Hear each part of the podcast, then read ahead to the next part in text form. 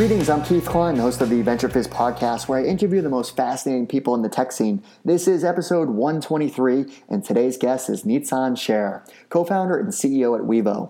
Nitzan was early in the mobile world that we live in now. I'm talking about a pre iPhone era when he was part of the team that was figuring out the early mobile strategy for both Microsoft and Skype. He's a serial entrepreneur and his latest startup is called Wevo. You might be familiar with A B testing after your website is launched. Well, Wevo is taking a radically different approach by helping companies optimize their website before going live. It does this through artificial intelligence and a proprietary behavioral model which generates recommendations that have proven to significantly increase conversion. In this episode of our podcast, we cover lots of great topics, like Nitzan's background in terms of growing up in Israel and what he learned from being a member of the Israeli Air Force, his experience at Microsoft, which included an interesting story of a mobile strategy session at Bill Gates' house, his time at Skype, where he helped the company launch the mobile version of their product, all the details on Wevo, including what led them down the path of starting the company and the value of their platform, what makes a great product manager, advice for founders on starting a consulting firm, and so much more. Okay, quick side note. Our job board has over 4,500 positions listed, and we just went through a redesign of our job listings. It is a much cleaner design, and you'll find highly relevant information on each listing, like employee testimonials, photos, video, and the latest featured story from VentureFizz. Go to venturefizz.com backslash jobs to check it out. All right, without further ado, here's my interview with Nitzan. Nitzan, thanks so much for joining us. Hey, thanks for having me. Uh, so I, I, just, you know, we've got a lot to talk about, so we're just going to jump right in. So, um, you know, you as a child, so like, w- where'd you grow up? What were you like? You know, were you definitely someone that was more what you would consider uh, entrepreneurial type of person, or you know, if you could just kind of lay down the foundation, that'd be great. Sure, sure, absolutely. Glad to share. So, I was born in Israel, in a city called Haifa, uh, in the northern part, to South African parents. Um, growing up, probably one of the biggest, uh, most uh, the biggest memory I have is my dad's workshop. Uh, we used to build there everything from from furniture to electronic stuff. Uh, it, it, always seemed to have all the gizmos in the world to me, uh, and what I'd spend a lot of a lot of hours there. One of one of the triumphant ones was a was a tree house that we built uh, uh, that that we packed with all the, the best stuff we could we could think of building together. Um, after uh, growing up uh, into into high school, I joined the student body uh, and and got to like to organize uh, events and activities. Uh, so headed up uh, the school body and then became the young mayor of the city, heading up uh, the rest of the school activities as well. Uh, so I think uh, or- a, a, leader leadership is what I'm gathering out of this. Early on, early on, I, I enjoyed it. Yeah, getting stuff happening and getting stuff moving was was a passion early on. And then, uh, you know, as part of, you know, growing up in Israel, you spent time in, in their military forces. So you were part of the Israeli Air Force. So what do you think that experience taught you? Yeah, so so I joined um, a, pro, a, fairly unique program in the military. Um, the military offers a number of people the opportunity to to study before you actually start your military. So I completed my engineering degree in the Technion uh, in the summer when everybody was on the beach. Uh, I did uh, basic training and then officers course, um, and then when I joined the Air Force, uh, did a number of positions, but then ultimately joined a, a, a special task force force that was readying the Air Force for uh, intense and longer uh, durations and operations. Um, it, it, was learning very quickly how to operate a very large organization uh, with thousands of people, um, you know, the, the, fairly advanced technology between the fighter jets and, and what goes with them, uh, and complicated operations. This was about learning the nitty gritty of, of you plan, you plan again, you try it out once, you try it out another. Um, and I think that that drilled into me uh, the operations needed. I think in all future roles thereafter. No, so just to take a step deeper on that, so you were actually like leading uh, cross-functional teams that were building out the systems for like fighter jets and things like that. Yeah, it was on two fronts. So one, it was um, on the operational side of, of maintenance of these uh, of these uh, fighter jets and later on it was readiness readiness for larger scale operations and making sure that those are as smooth as fast transition uh, the right people the right equipment is in the right place at the right time and making sure that the air force can sustain long durations of that operation.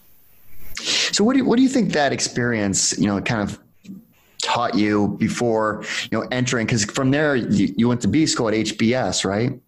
Uh, yeah i had a quick stopover at a startup. Um, i think that the air force the biggest learning i probably had in the air force is how important the function of planning is uh, it's we'll talk about this and and how uh, our current day activity is all about experimentation, um, but moving large groups of, of of people having a clear mission stated, uh, rallying the troops literally in this case, uh, and leveraging uh, basically a multidisciplinary team. So people from from very different backgrounds into creating the best solution possible and the competitive advantage. I think those are some of the core things that the Air Force teaches you really, really well. Yeah. Um, so, so right after when I graduated from the Air Force, uh, I joined a, a startup uh, by the name of Brightcom uh, in the in the Bluetooth space, um, and and uh, that that's where my passion was set for startups. I knew okay, this is this is where I want to do. We can move we can move faster. We can get things uh, done in much shorter timelines, and and we can blaze blaze the trail. Right, that nobody had built a product like that before. Mm-hmm. Um, and and uh, and they had much more they had much more stuff than my dad's workshop. um, and uh, so so had a really nice experience at, at Brightcom. Uh, we sold the company, and and I decided uh, the time the time was right for HBS. And what led you down the path of uh, you know getting your MBA, and what was the experience like at HBS? Sure. So, so I knew I felt uh, growing up in the in Israel in the Air Force uh, in one startup in Israel, I felt I wanted to expand my knowledge of of other people's experience, like what works, what doesn't work, what's being tried out there, um, learning from students, from professors, um, and, and, honestly, also from just the case study itself, learning from what other people did, and experience very different from mine and what I previously had. Um, say probably the biggest takeaway from HBS was the network that was developed there, the friendships that were created there. A lot of my friends still this very day, uh, I, uh, those friendships started at HBS. Um, and, and, a lot of knowledge that the professors, you know, passed on both during during sessions and and in the evenings as well. So, but from there, so there you went uh, to to work at Microsoft, right? Yeah. Uh, so, you work on at Microsoft? I, I was I was looking for um, after HBS an opportunity I can join a this will sound surprising, a small team, uh, and and accelerate this idea of understanding a customer need and turning it into a product.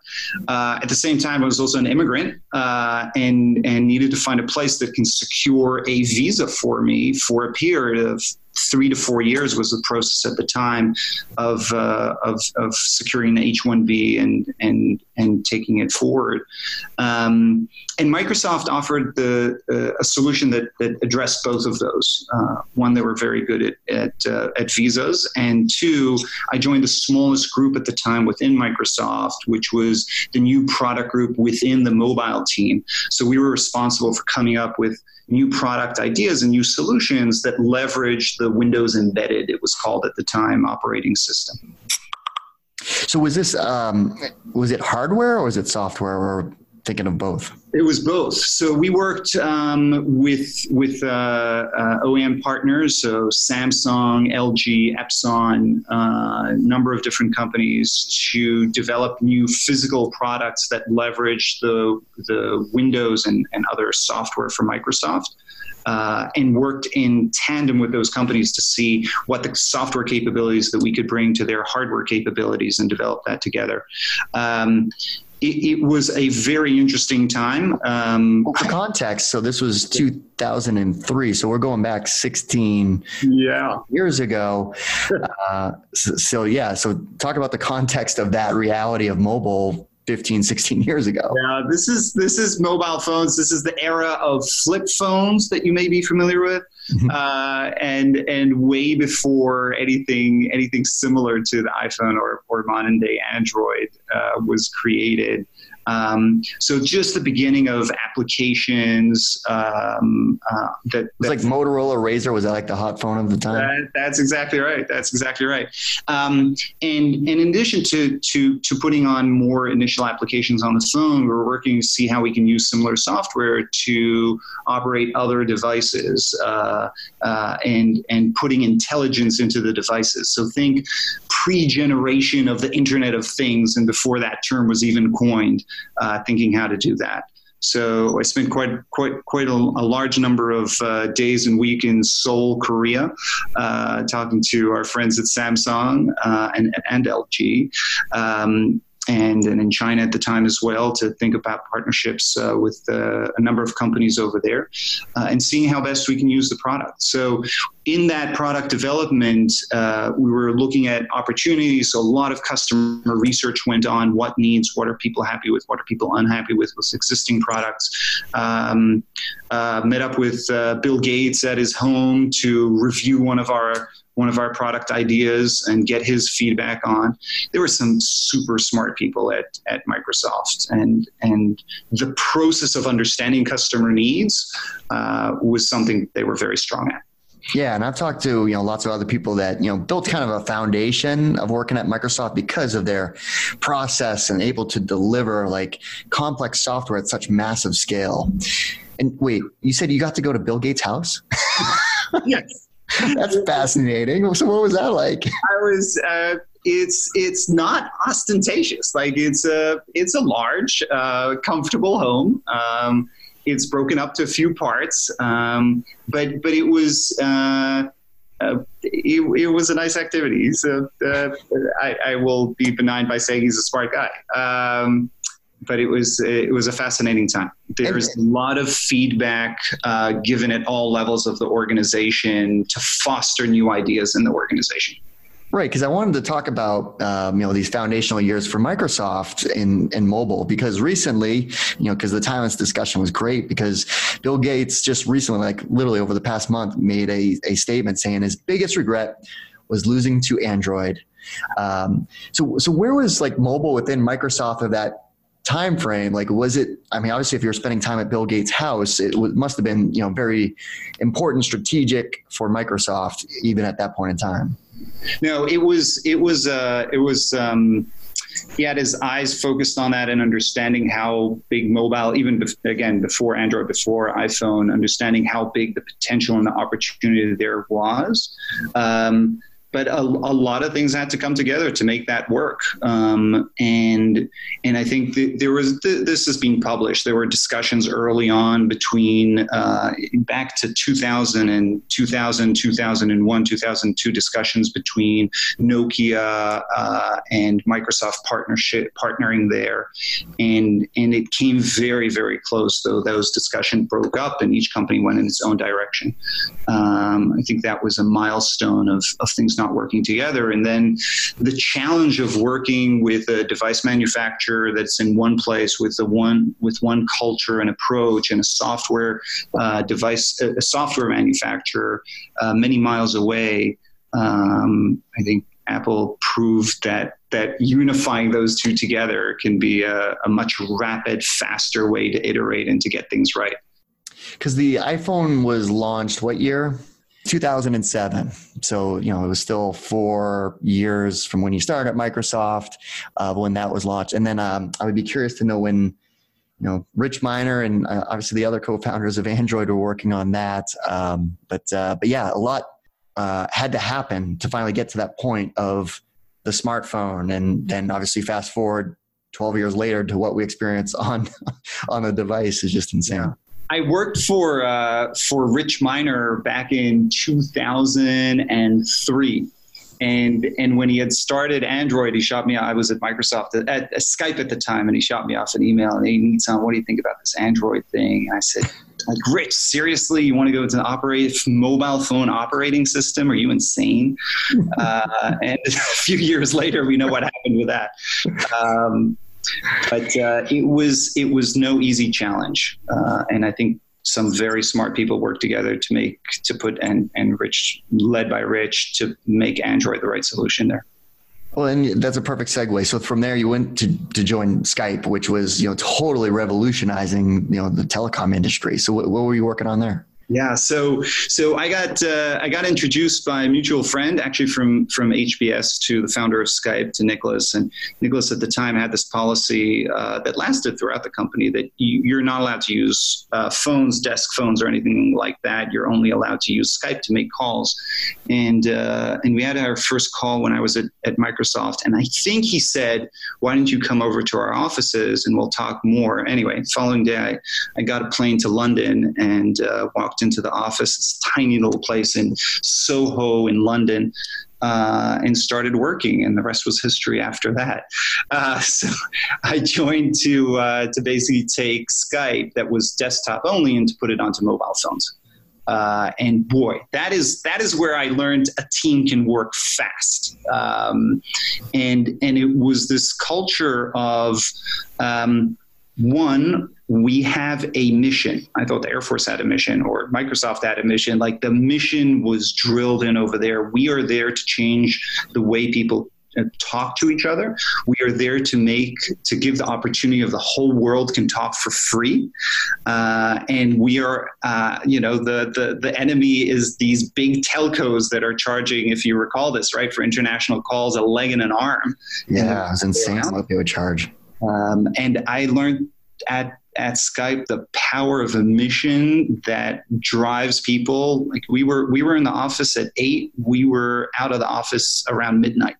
Uh, got mad because it was London. You had to have the ritual of going down to the bar at uh, the pub at about uh, uh six seven p.m. But uh, but back to the office to continue work. Um, and what Skype was really good at as well is you know they built out built this. It was a product that worked but they built this brand that just had this viral coefficient to it that companies probably would look at and you know be a case study of today. Yeah, I think Skype got got three things right. It was one a product that just worked, right? Um, th- there was a lot of competition out there at the time for uh, for messaging and for voice over IP. They weren't. They, they did not have the first mover advantage. Uh, but Skype got it right. You you, you could start a, a, a, Skype conversation. It didn't matter if it was behind a firewall or if the internet connection was low or the microphones weren't great.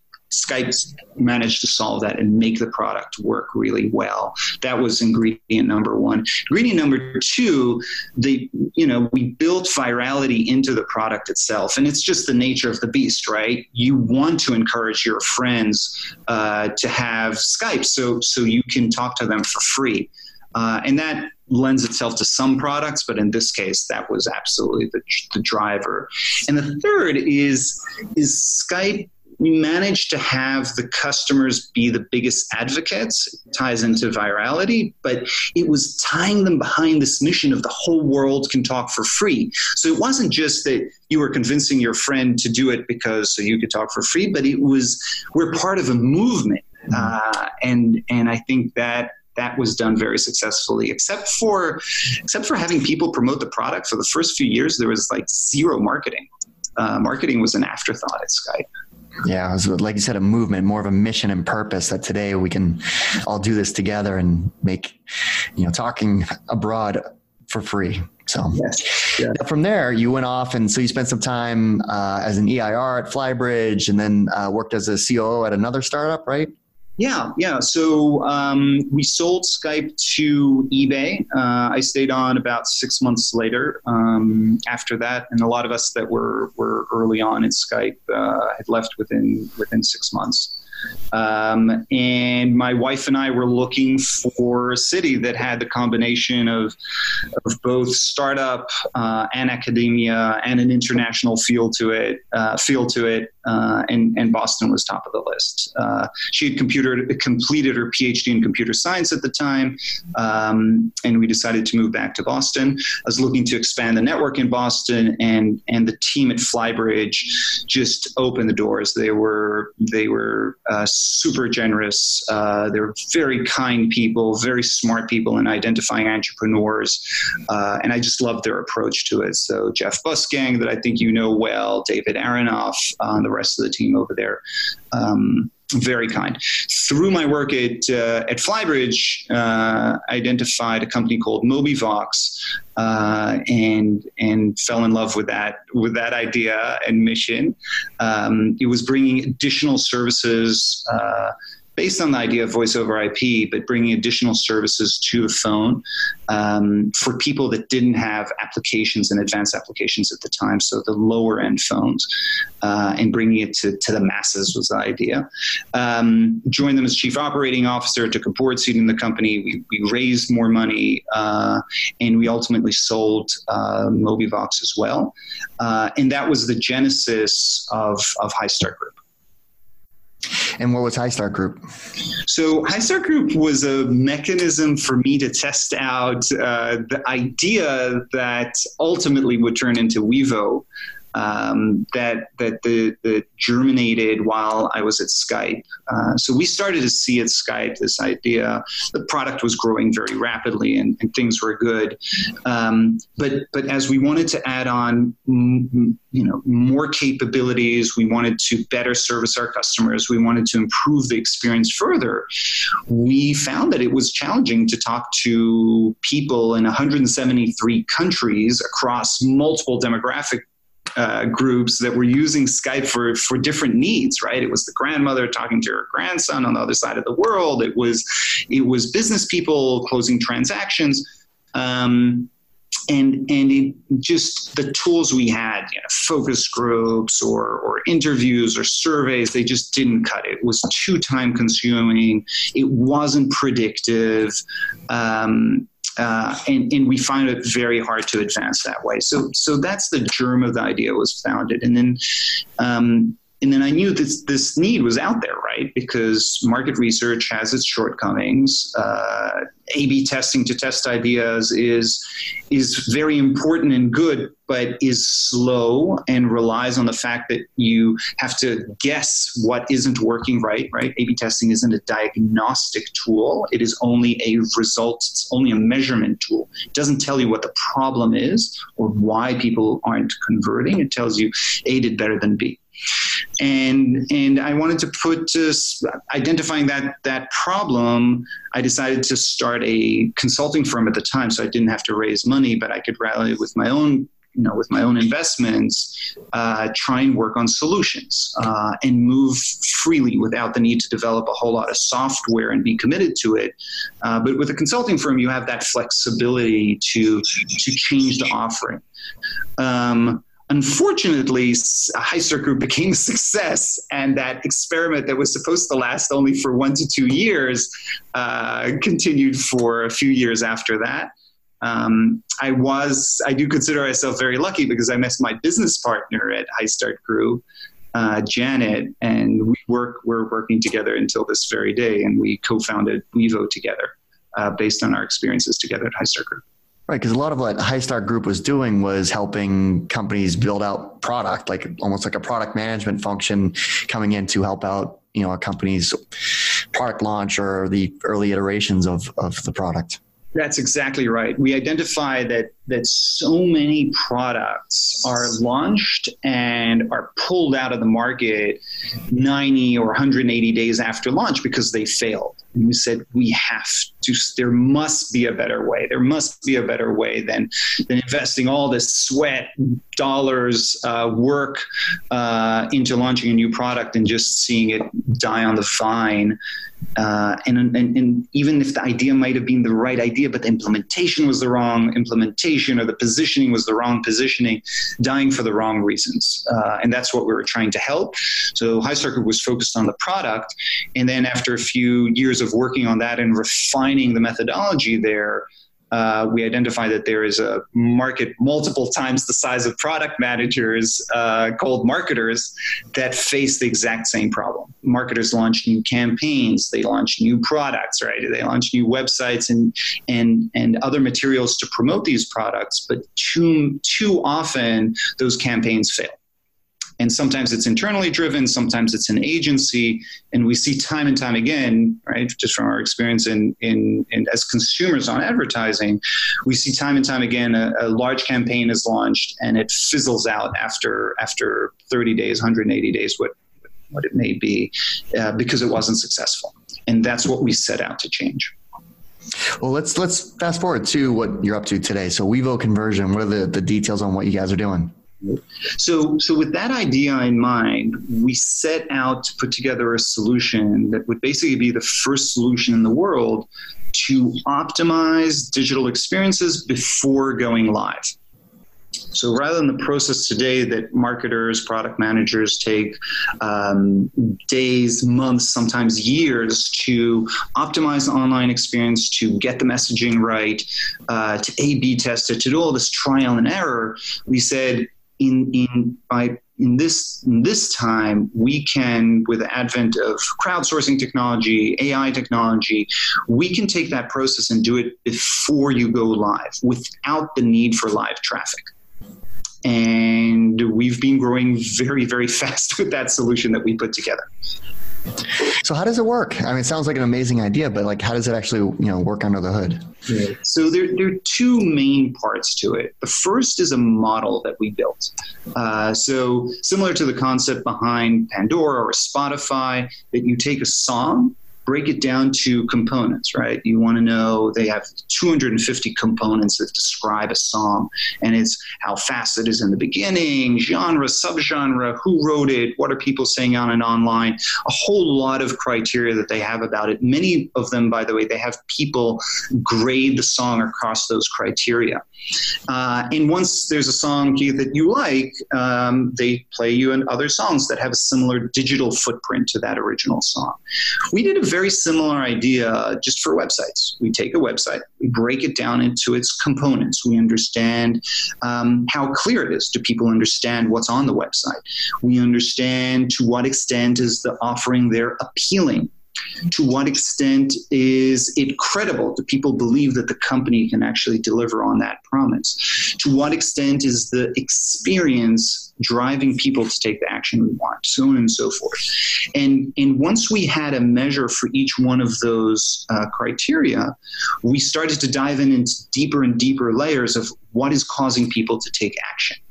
Once that model is built and we understand what it is uh, both emotionally and rationally causing people to take decisions, we could start to uh, then generate recommendations of how to improve the page. So the model was the first phase, and scoring it with a combination of crowdsourcing and AI was the second element that came together over here to develop this tool that can predict how well a page is going to do as well as generate the recommendations on how to improve.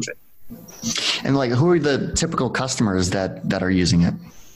So, so currently we work with Fortune 1000 uh, are most of our customers, and that's just because that's where we decided to start. Um, you can imagine a product like this would have very broad applicability. Anybody that has a website, anybody that's marketing their product.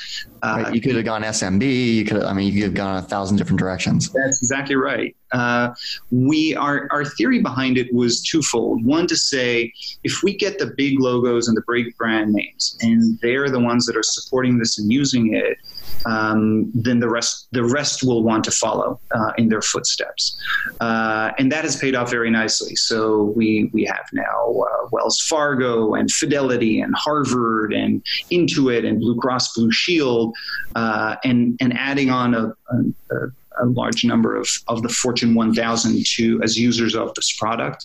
Uh, they're renewing it. They're they're enjoying it. They're using it now in things that go beyond just web pages happy to talk about that as well as the product uh, as they're taking it into new areas as well uh, to optimize before you go live. Um, and then, and now recently, we've started to open the product to availability to smaller firms as well, as well as a channel strategy that we've opened up because we realized agencies do this all day, right? Gone, gone are the days that an agency can uh, launch a new campaign for a million dollars, $10 million uh, or more, and hope that it's going to do okay. And if it doesn't do well, oh, sorry, it didn't work too well. Gone are those days. They're, they're held to a much higher bar right now.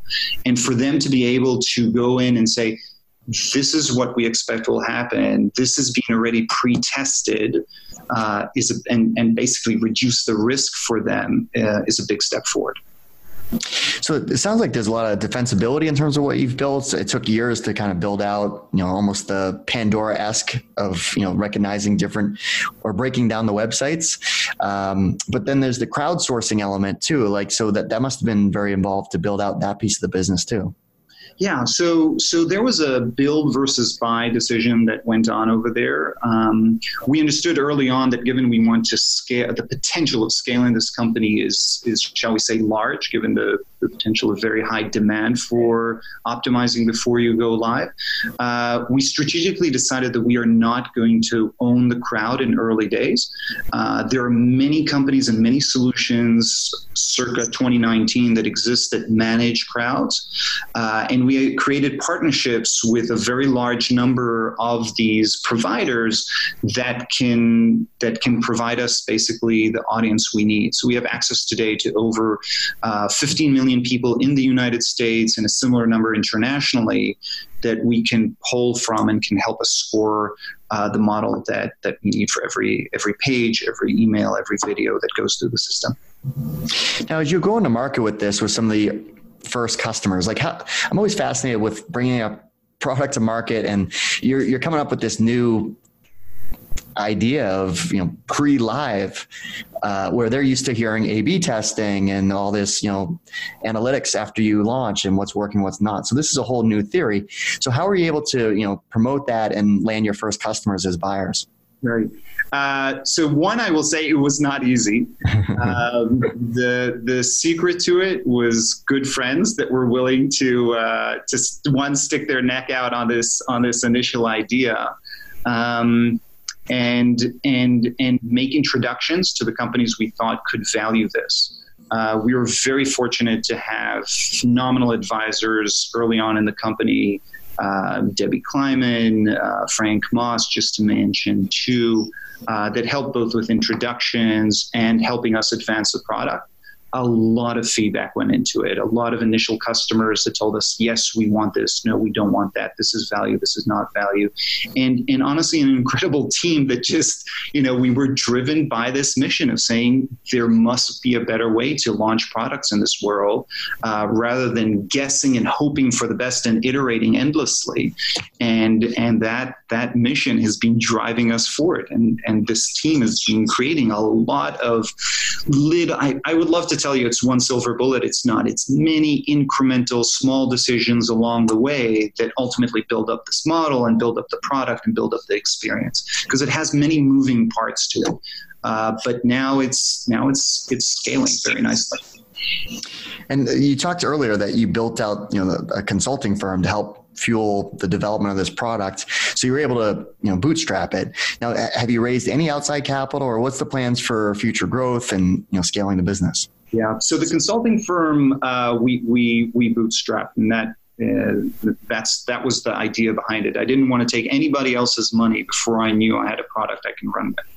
Um, uh, in 2000 and January 2017, we basically shut down the consulting firm and and incorporated Wevo as a C corp. And starting 2017, and we also shifted to the marketing business rather than uh, in, into marketers rather than product managers. In 2017, we started to build uh, the AI components of it and the software components of it, and making it a, a SaaS product rather than a consulting. So the first year of 2017 was really about building that infrastructure. 2018, we started, and beyond, we started selling the product as a SaaS product. Um, so that's at that time we already had taken on external investors. Uh, until now, it's just been uh, angel investments that we've taken into the company. And what's the size of the team now? Uh, so we're now 12 people, uh, raised uh, just above $3 million. Great. So you've you you did spend a lot of time, um, you know, working in as a product person, you know, product manager, or uh, you know, helping product functions within different organizations. So, what's a, what do you think makes a great product manager? I'd say the first thing that makes a great product manager is the ability to listen, but not listen in the I'm opening my ears and I'm listening, but listen to what it is that that customers really need that goes beyond what it is that they're saying. Um, and the ability to have the insight to understand what it is that they truly need and, and that goes much deeper and asks those probing questions is, is criteria number one. I think criteria number one, when we look for a good product person, um, it's the drive and the belief that you can solve really hard problems. There are some people that are good at problem solving, there are some people that believe that they're good and can find out with good uh, that can find out uh, great solutions and creative solutions. But there are very few that have the combination of the both that are good problem solvers and don't stop at the first solution and believe that they when facing a wall that they will find a way to go under it or beside it or make it disappear and blow it up or any other solution.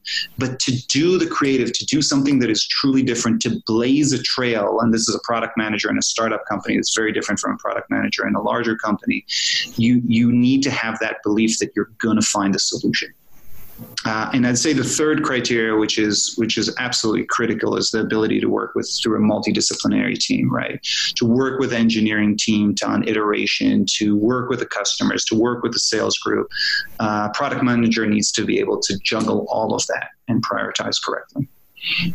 What advice would you give to founders that are trying to um, maybe do something, you know, same idea that you had? Hey, let me build out a consulting business while I have this product idea, or even trying to find a product idea. I've heard kind of that happen too, where you know some of the consulting business drives a productized solution of you know kind of running that business, but also kind of having your eye on a other, you know, more of a product company.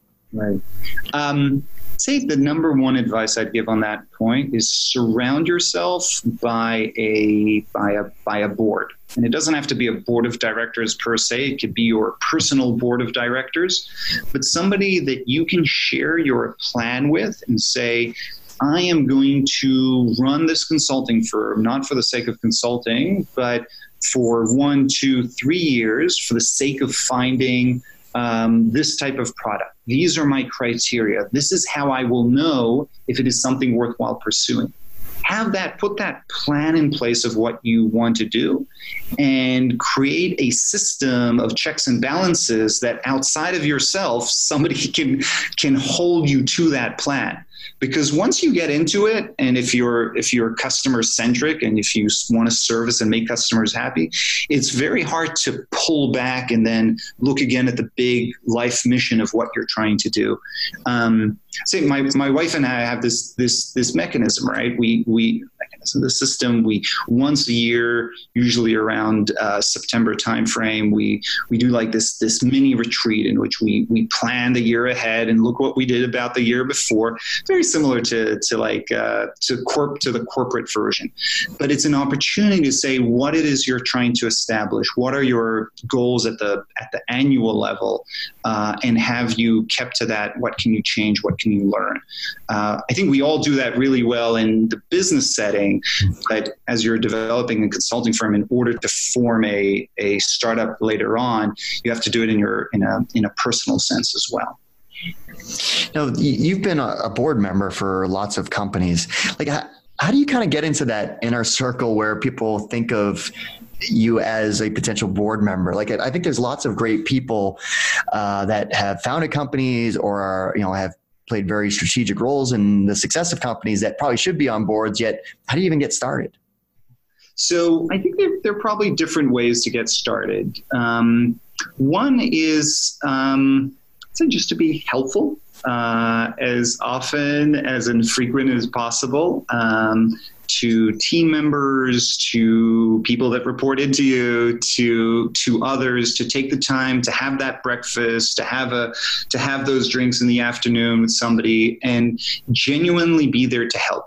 And at some point, uh, that transitions into, hey, can I spend more time with you uh, because you've given me advice that that resonates or that's helped me?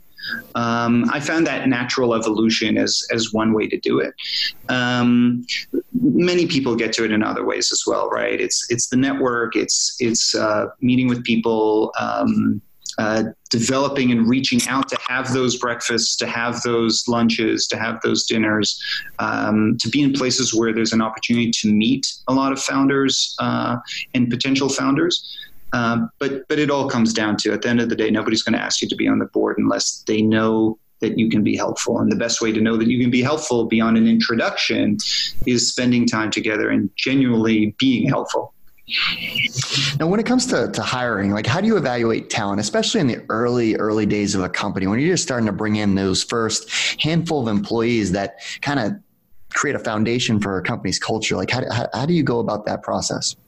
So um, we look at three things predominantly. We look one at experience. Does the person we're hiring have pre at a startup? Okay, uh, have experience in the area we're looking for. Because while we very much believe in the growth of people and every person on our team has uh, is expected to continue to grow and we help that happen, they need to hit the ground running as well because we're a startup and we're looking for expertise and experience that they can bring in that space. The second is drive. Uh, and drive is is only a five letter word, but it encompasses for us a lot. It's it's the drive that you are committed to the team and to the mission of the company. It is the drive that you will uh, not stop until uh, the goals you set for yourself are achieved. And it is the, back to what we discussed earlier, the the confidence and the belief in yourself that you can solve really, really hard problems that nobody had solved before. And the third criteria is, is working together in a team. We, we, have no patience over here for somebody that wants to do everything by themselves or think that they have all the right answers. Uh, we just don't subscribe to that model. Um, and and being able to listen to others, to truly take in feedback, to provide feedback to others, uh, and to work together as a team to solve uh, is not something um, that you come across uh, too frequently.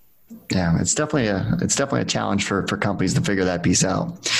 So outside of outside of work, what do you like to do? Um, uh, outside of work, uh, I spend most of my time that I enjoy most with my family, uh, kids, and my wife. Uh, we uh, we enjoy uh, probably traveling the most. the other one is running. So completed three marathons to date, and that I do with my buddies. Um, and taking a good book, sitting on a beach, uh, is probably uh, probably the third uh, activity I would enjoy most. Sounds amazing. Well, Nitzan, thanks so much for taking the time to walk us through your background and you know kind of the the history of, of mobile. I always love, love talking about you know things that happened in the past and how things evolve, and of course what you're up to with Wevo conversion and uh, that new path that you're paving there. Keith, really appreciate the conversation. Thank you. Well, that's our show. I hope you found it useful and entertaining. If you did, please make sure you subscribe so you'll get future episodes. Also, please consider leaving us a five star review and share this podcast with all of your friends and colleagues in the industry. It all really helps us out. Last but not least, don't forget to visit VentureFizz.com, the most trusted source for tech and startup jobs, news, and insights. Thanks for listening, and I'll see you next time.